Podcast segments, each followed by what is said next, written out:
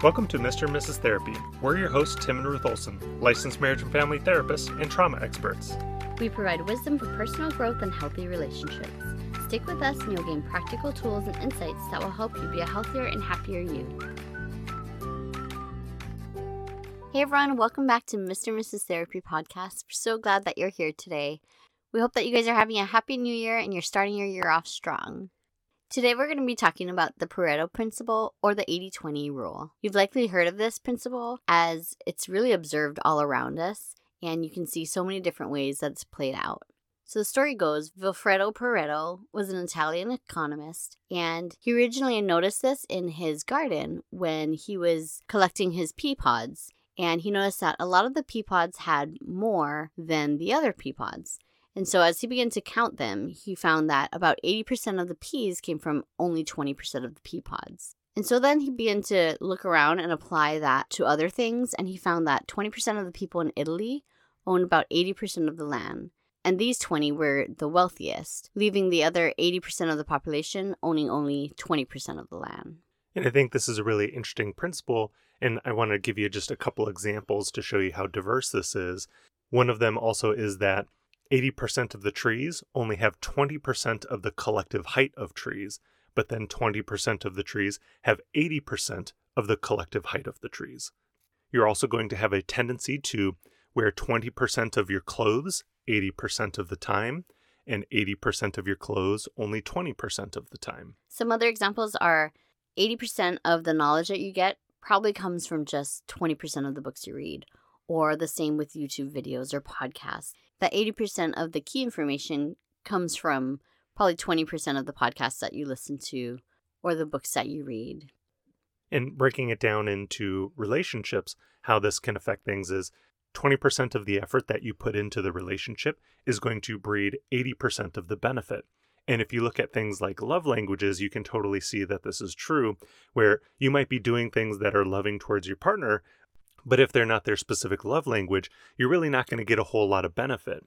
And if you're not really trying to maximize your return, 80% of the effort you're putting into loving your partner is only going to make them feel 20% as loved, as if you took the 20% of their love languages and really put that effort into there, then they would get 80% of that feeling of love. And so when we're talking about this Pareto principle, the idea behind it is trying to use it to your advantage and not to your disadvantage. So, where you're going to take that 20% and you're going to leverage it to try to get the 80% benefit that you possibly could get. Another example is if you're trying to correct your child's behavior, 80% of your efforts trying to correct their behavior is only going to correct it 20%. But then there's going to be a 20% that you find that's very effective and that really helps to work at altering your child's behavior. So once you understand that this is basically a universal law that you can see in pretty much all areas of your life, and then seeing how can I really work at maximizing that 20% and really integrating that more into my behaviors, you're going to find that your life is going to be much more effective for you. So, going back to relationships, you'll see that 80% of your joy or happiness or satisfaction really comes from 20% of the relationships you have. And so, putting that into practice making sure that you are spending time with that group of 20% and you're really investing in those relationships. And this is something that I talk to regularly with introverts who are struggling with making social connections, where they're like, I just really want to find that close knit group of friends. And I tell them, listen, in order to find that 20%, you are still going to have to go through an 80% of people who are really not going to be a close connection for you. And a part of the problem with how the Pareto principle works is a lot of times you don't know right out of the gate what the 80 and what the 20 is. You have to go in and experience it and then discover okay, here's the 20% of people that I really appreciate and enjoy, and here's the 80%, and maybe there's nothing wrong with them, but they're only really giving me 20% of the benefit. Right. Once you realize that, then you can start leaning more towards those 20% of the people who are making you feel 80% of that social connection. But a part of this is knowing that in order to figure out what is the 80 20 is it's a playing the numbers kind of game where you just have to go through you have to experience and then try to backtrack and kind of analyze what is the benefit or what is the experience that i'm getting from this and it's the same thing with business where 80% of your business will come from 20% of your customers And so, in that sense, looking at how can I really value those customers? You know, a lot of different places or stores have VIP customers, and there's special gifts or incentives for people that hit a certain amount. And so, they really understand this Pareto principle about really it's this 20% that's purchasing 80% of the things from them. And I think the big thing with this is when you look at productivity, is that 20% of your input will create 80% of your output. And then 80% of your input is only creating 20% of your output. So we look at it and we understand that being busy does not mean being productive, right? So you really have to look at it and figure out where am I just being busy and where is this not really yielding the benefit and the profit that I need? And then where is that 20% that I'm putting in that really is giving that majority benefit in return? And I think in order to maximize the benefit from this, trying to take a little bit more of a systematized approach can really help. So, creating a chart or a graph for yourself where you document what are these things that are bringing me a lot of joy and happiness? What are these things that make me feel the most relaxed? What are the things that make me feel the most connected to my partner? What are the things that are making me the most productive? And really writing down all of the different things that you're doing and trying to break down what's the 80 and what's the 20 and then, if you can, trying to invest more and more time and effort into that 20% to get you increased benefit with less effort. And I think even for us, when we were employees, that was giving us 20% of the income versus when we started our private practice, that's 80% of the income, but also it's about 20% of the time that we have to spend compared to when we were employees. It was a very difficult task to get the practice up and running, and it cost a lot of effort up front that we didn't get paid a lot for. But then once it was rolling, we look back all the time and, you know, I'm spending time with my family and Ruth will look at me and she'll just be like, you would be at work right now. And I think back to that and I'm like, man, it was so worth the time and effort and difficulty to build it so that, yeah, I can have this additional time with my family. And so that's just a small example of what it kind of can look like if you can really work at investing more into that 20% that wields 80% of the benefit. It's not necessarily an easy task to figure out what it is, or it's not necessarily an easy task to get everything moving on that 20%. But once you do, the benefits kind of just keep rolling and rolling and rolling and rolling. And as it's a new year, there's a lot of talk about out with the old and with the new, right? And so we always do a big push before Christmas and birthdays to kind of declutter things and get rid of things. But this rule applies to that as well. Tim mentioned this in the very beginning that you wear 20% of your clothes. And so when you're trying to minimize right now or declutter, look at what 20% do you typically pick and then get rid of that 80% or figure out what are just seasonal, what are some things I need to maybe keep.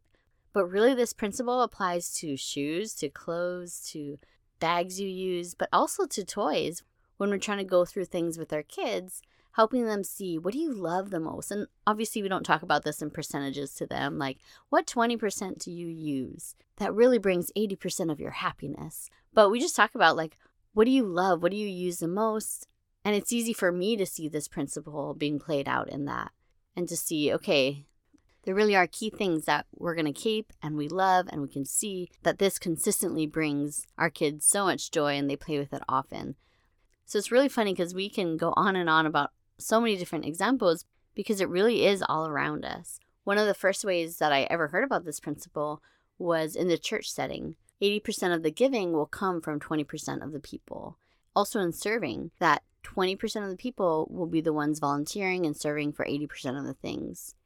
Now, I think a lot of times we can end up spending 80% of our time doing those things that only give 20% of the benefit to us because they tend to be easier you really want to make sure that you're getting the maximum benefit from that 20% that produces the 80% of the benefit.